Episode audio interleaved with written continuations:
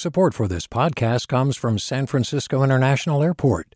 At SFO, you can discover award winning flavors and unique shops all before takeoff. Learn more about what's at SFO at flysfo.com. Hey there, this is Brittany Luce from NPR's It's Been a Minute. KQED's podcasts like The Bay, Bay Curious, Mindshift, Right Nowish, and more all tell the stories of the Bay and beyond with reliable, human centered journalism. They aim to inspire, make you think, entertain, and expand your understanding of the place you call home. Here's how you can support podcasting at KQED. Showing your support is easy, and you can join Brittany in supporting KQED Podcast too at donate.kqed.org slash podcast. That's donate.kqed.org slash podcast. From KQED.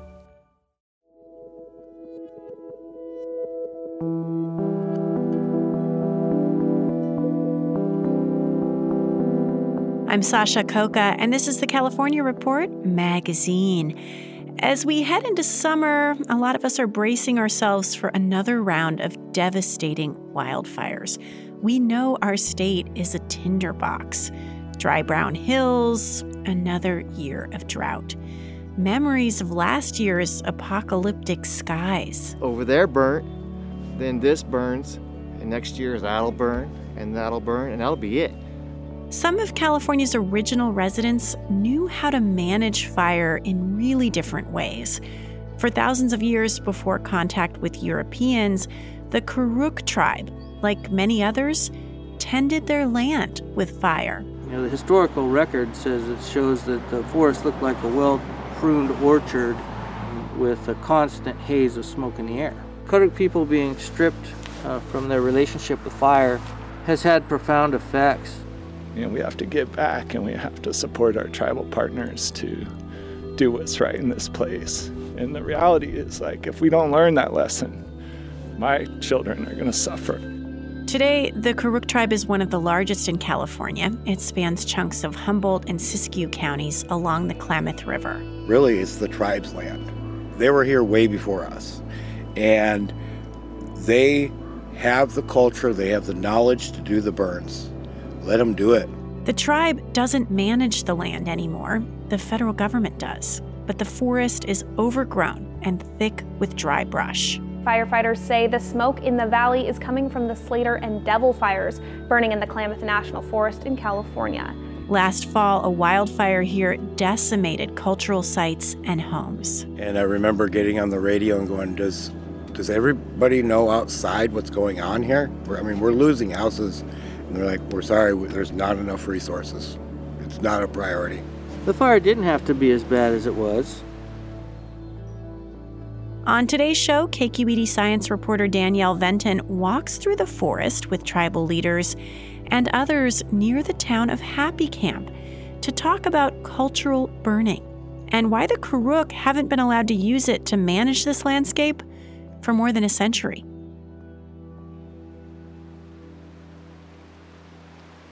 When Kathy McCovey's land is healthy, anything is possible. My grandmother always used to tell my uncle that everything that we need is in front of us and behind us. Standing by the creek that runs along her property, she remembers seeing big Chinook salmon in it as a kid. This is called the salmon hole. See how it eddies in there? McCovey is part of the Karuk tribe. The Klamath River and its drainages are the lands that shape their way of life basically my grandparents raised me and then when we come out in the woods we could gather all the stuff. We could do all these things. So to me nothing was ever impossible. We could pull fish out of the creek. We could go kill a deer and skin it and you know have jerky and food.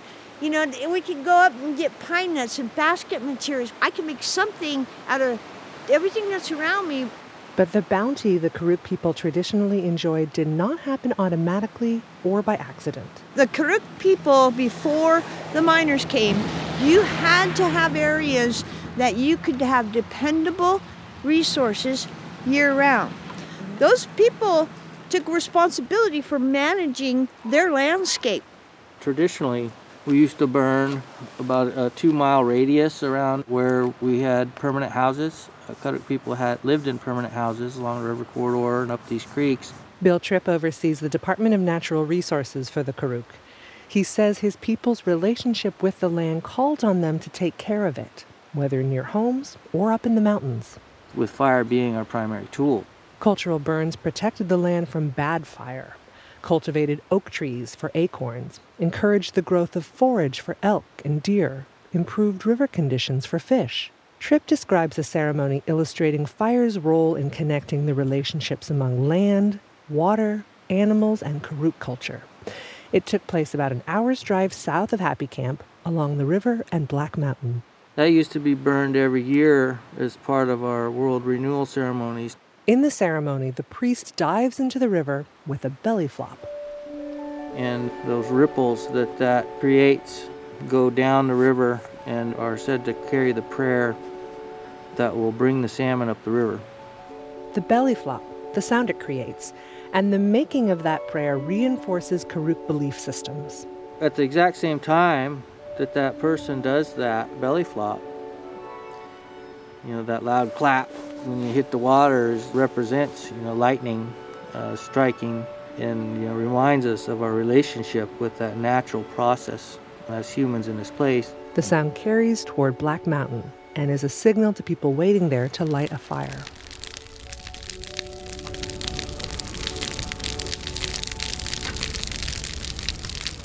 The fire burns off all the small vegetation, scorches off the small trees, you know, puts smoke in the air, shades the river during the day and so that the sun can't warm the water up as much. And at night, when smoke settles, particles clog the pores of the trees, Tripp says, reducing the amount of water they take up and release. It's as if the trees are less thirsty at night, leaving more water in the river, and more thirsty during the day, taking more water out of the river. That swing can help unclog the mouth of the river when it's blocked by a sandbar. So salmon can physically enter the river at that point. Those are the types of things that can cue the salmon to come into the river because it's now safe.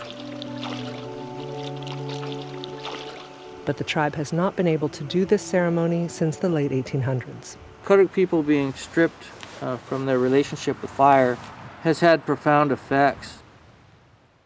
The loss of that relationship with fire began in the middle of the 19th century. In those years, California spent millions of dollars to exterminate Native people. Miners and white settlers didn't understand the role fire played in the ecosystem they stopped and even shot Karuk people who lit fires. In the 1850s, the Karuk negotiated a treaty with the federal government. Under pressure from the California governor, Congress refused to ratify it, leaving the tribe without the treaty's protections, lands, and rights.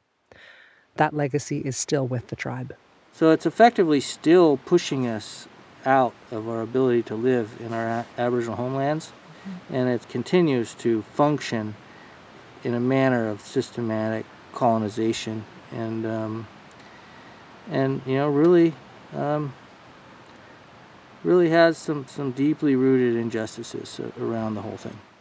The Karuk Aboriginal Territory is near the Klamath River in far northern California. Today, 98% of it is administered by the U.S. Forest Service. After more than a century of suppressing fire and cultural burning, this area is dangerously overgrown. In September, the Slater fire, likely ignited by some power lines during high winds, tore across an area bigger than the city of Chicago, killing two people. It's just like it nuked miles and miles and miles. And what carried that fire? Vegetation. You gotta have breaks in your vegetation. Kathy McCovey, who remembers Chinook in the Creek as a kid, is a former archaeologist and firefighter with the U.S. Forest Service. Now she works for the tribe and advocates for cultural burning. She says after the Slater fire, she didn't see animal tracks for months. I saw a lot of skeletons, but it was so hot, it just phew, ash. You would look and you would see the ash or you'd see a jaw. McCovey lost two cabins. Tripp says the fire burned about 200 homes. Which roughly equates to about half of the homes in Happy Camp. That fire ripped stability out from under many families. Tripp says many are homeless and traumatized. Good jobs are scarce, and fire insurance was already too expensive for many. Recovering from that is going to be something that um, takes generations. Aaron and Leon Hillman sit talking at picnic tables in front of their grocery store, the Kingfisher Market. Leon is a tribal member. Uh, my family's lived on the, the Klamath River since time began. The Slater fire was carried by winds blowing at 60 miles an hour as it came toward their house. And we could hear the roar of the fire. It was just this, it's like a jet plane. It's insane. And we could see the fire all jumping around the ridges, and it was all surrounding the house. Aaron says firefighters did everything they could, but in the onslaught, everyone had to flee for safety. We're um, living in my mom's front yard in a trailer. she, I think she likes it. we're, we're, we wish we had our house. The Hillman's experience demonstrates some of the profound effects of losing the ability to manage the land with fire. Leon is one of the few in town who knows how to make bows and arrows from yew and other woods. I teach a few kids that are interested in how to make bows and arrows traditional. And six years ago, I collected all my arrow wood on that side of the river and then it burnt. Now, I went over this side by my house and all it burnt over here. Yew and stuff like that just don't pop back. The correct plants grow in the shade, not sunshine. Leon doesn't know where he'll find his next collecting site or how long he'll be able to take care of it. Over there burnt, then this burns, and next year that'll burn, and that'll burn, and that'll be it. And so I feel that we're getting robbed. Our culture's getting taken away from us by just neglect.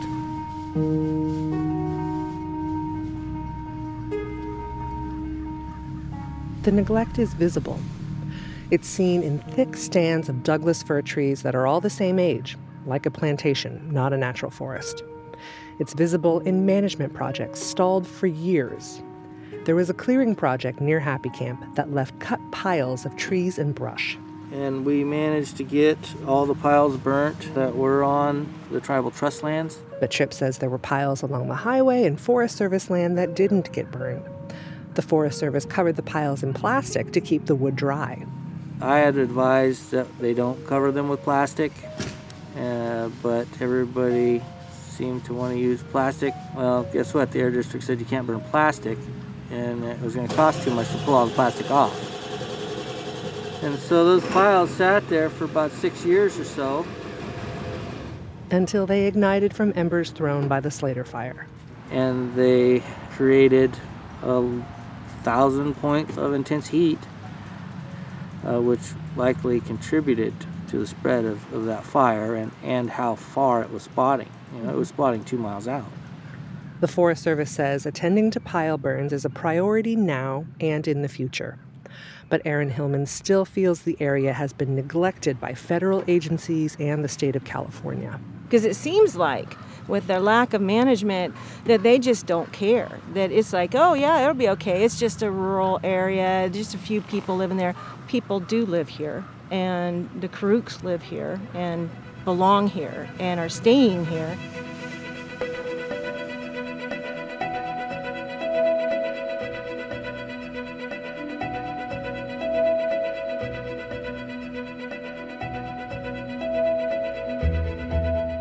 The Karuks do live here and are staying here. So, how is it that their ancestral lands could remain so overgrown and undermanaged for decades? Well, that's a story tangled up in policy and priorities. For both the state and the federal government, the priority is putting out fires, not preventing them. And success comes down to how invested the government and the tribe are when it comes to working well together. In the next part of Danielle Venton's story, she's going to explore what can get in the way of that kind of cooperation. Let's go back now to Happy Camp in far northern California, where a wildfire broke out last fall.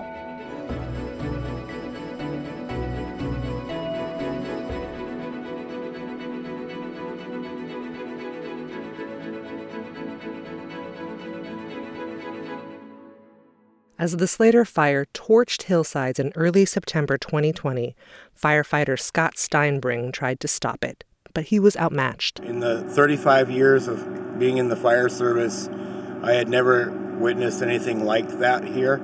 Driven by fierce winds, the fire was tearing through forests and houses in its path, as other fires were doing around the state, meaning when Steinbring, fire management officer for the Karuk, asked for backup, there was practically none available.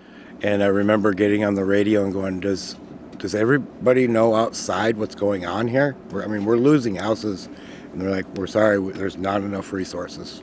It's not a priority." You know, there was just no chance. That's Will Harling. He helped fight the fire that day. We're by a road in Happy Camp, surrounded by torched trees and houses burned down to the foundations. Harling remembers a local firefighter who pumped water frantically from his pool to wet down his house. I remember we were down there kind of engaged at the fire's edge and, and he drove back up here through the flames, you know, and came back out five minutes later, just tears streaming down his face. And, you know, it's all gone, it's all gone. This small rural community of Happy Camp lost a staggering 200 homes and two lives.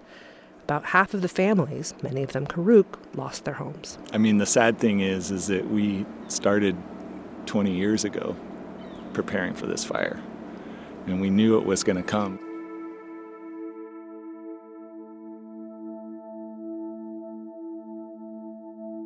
Harling directs the Mid Klamath Watershed Council, a nonprofit dedicated to ecologically restoring the area. He says it wasn't just the wind working against the small band of firefighters that day. Decades of suppressing fires had left the forest here overgrown and primed to burn. The time to do this work is, you know, five years, 10 years before that fire comes. You know, do the fuels work, follow it up with prescribed fire, get the fuels in a condition where we can actually save homes and, and not be in the state where we have to, you know, just fall back and watch everything burn. Local nonprofits and federal and tribal governments know what would make the situation better. They know the Karuk used fire to keep these forests healthy for thousands of years. Tribal knowledge carried on in this place, and it teaches us how us humans are meant to be in a place. Reestablishing this healthy, traditional relationship with fire, the Karuk say, is the key to revitalizing the area. That's true economically. There are good jobs to be had in fire and forest management in an area that's otherwise struggling. It's true ecologically. Controlled fire supports salmon, elk, forage plants, and the systems that they're enmeshed with. Remember Bill Tripp, who directs the Department of Natural Resources for the Karuk? He says it's also true culturally and spiritually. We had a, a culturally uh, founded fire regime in place on that landscape at one time. And we have an opportunity to put that back into place.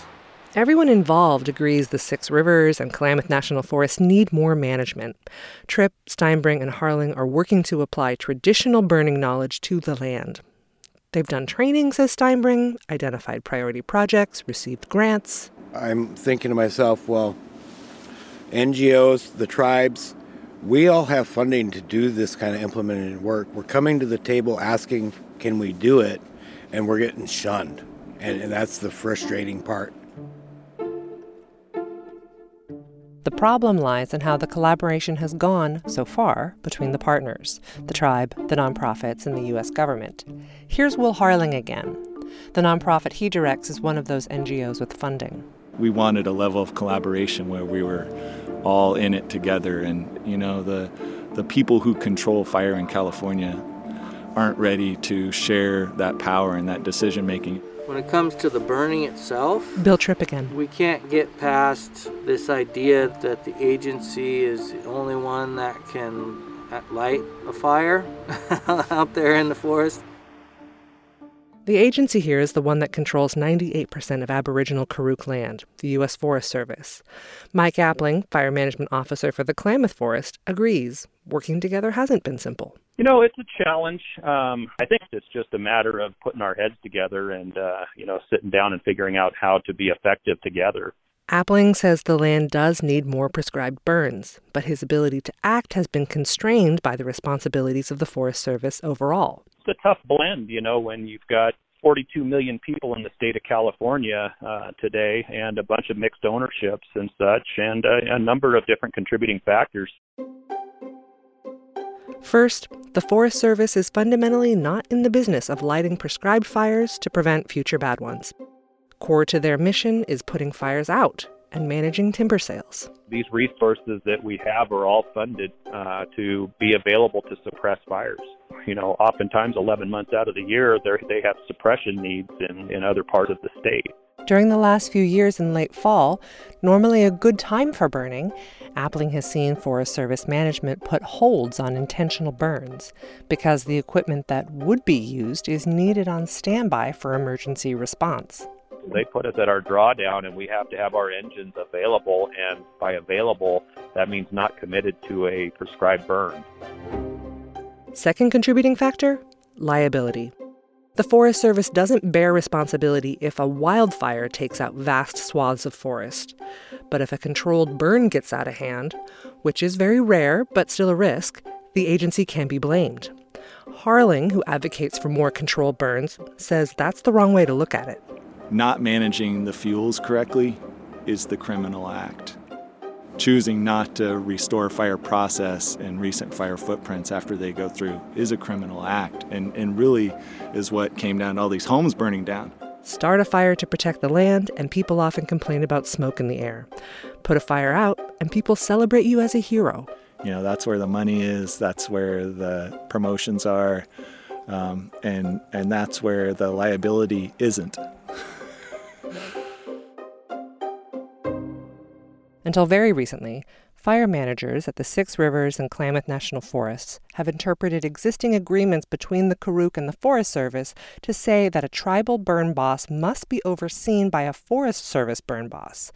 Mike Appling is with the Klamath National Forest. I know that's been a, uh, you know, a bit of a frustration with uh, some folks on the tribe. After some meetings in recent months, the Forest Service changed its position. Officials now agree it is legal for a federally qualified tribal burn boss to oversee planned fires in the Klamath and Six Rivers. Appling says the agency hopes to work with the tribe to increase opportunities for planned burns. Because we, we, we do need to do more. He agrees there are still issues. Forest Service approval, liability, and resources that have to be on standby for emergencies, and a past that stymied collaboration weighs heavily. Steinbring, who has state and federal burn boss qualifications, says it's been frustrating that his credentials weren't recognized as equal. And I'm like, okay, so is the tribe not being recognized as a federal agency? Because according to my readings, they are. The Forest Service says they want to increase collaboration with the Karuk, and they've opened a fresh round of talks with the tribe to figure out how to make that happen. If that does happen, it could look like a project that Will Harling showed me. We're driving through forested hills to look at the fire management work at Somes Bar. The project, stretching over 5,600 acres, is on a mix of private inholdings and national forest land. It's designed to protect homes that are embedded in forested lands near the Klamath River. This is one of several projects by the Western Klamath Restoration Partnership. This is our promise to our community. We're going to get it right here.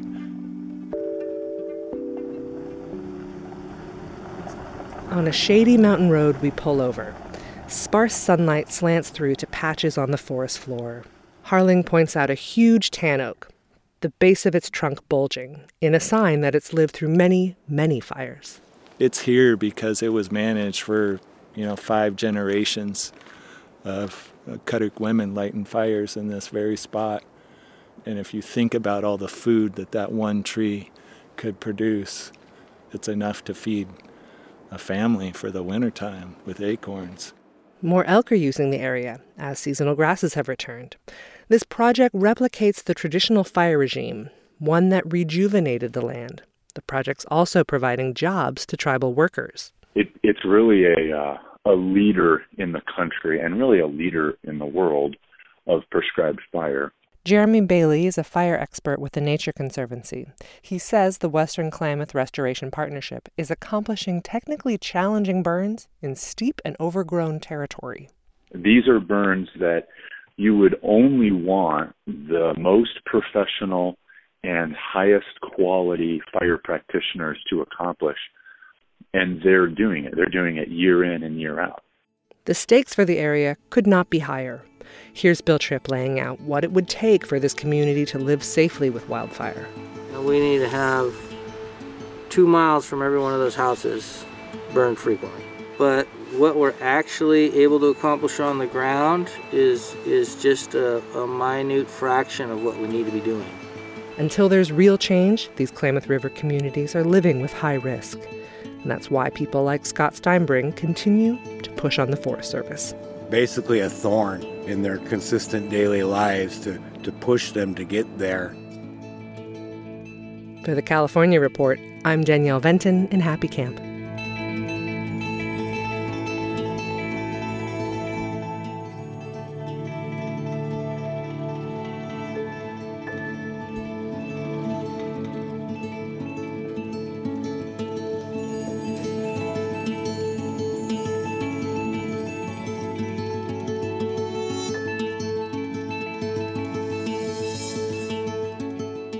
Was Danielle Venton, KQED science reporter. By the way, I want to give a major shout out to Danielle for reporting this story while pregnant during a pandemic. And congratulations, Danielle, to you and Ryan on the birth of little Teddy. You can see more of Danielle's reporting from the series Saved by Fire at californiareport.org. This segment was edited by Katrin Snow. The digital editor was John Brooks. It was engineered by Katie McMurran and Brendan Willard. The California Report's senior editor is Victoria Mauleon. Our director is Amanda Font, and our team also includes Mary Franklin Harvin and Hector Arzate.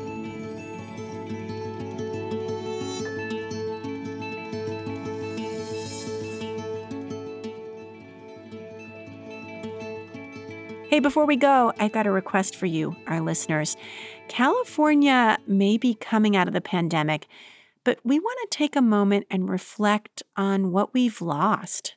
So many of the more than 60,000 Californians who've died from COVID were members of vulnerable communities. My sister died um, giving food out to families. Um, we think that's how she got COVID. He's a really well rounded person. Like, he wouldn't have uh, discriminate against any other religions or, you know, he, he trying to find the good in everything. Family is just not replaceable. If I could get the coronavirus in place of my parents, I would. We want to open it up to you. Has someone you loved who was an essential worker or part of a vulnerable community passed away from COVID 19 here in California? Visit kqed.org slash year of COVID to honor them with an audio tribute.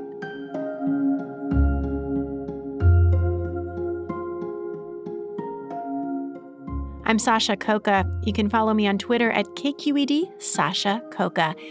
And hey, subscribe to our podcast so you never miss an episode of the show. This is the California Report magazine. Your state, your stories.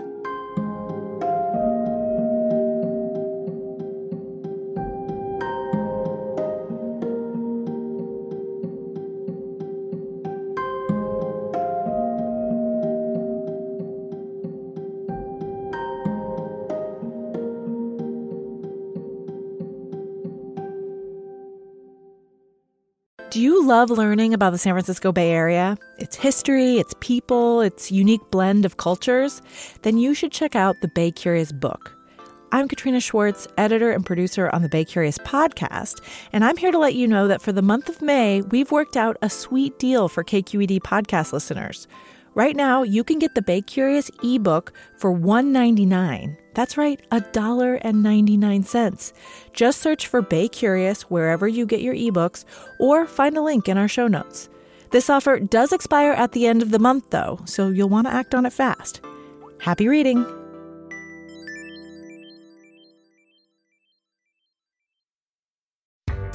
Hi there, I'm Rund Abdelfatah from Throughline. If you're listening to this podcast, you know that KQED produces exceptional storytelling that keeps you informed, inspired, and entertained. Their podcasts cover issues from your neighborhood to the entire country and everything in between. Support this work today. You can help us continue to bring quality podcasts to your ears. Just head to donate.kqed.org slash podcast. That's donate.kqed.org slash podcast.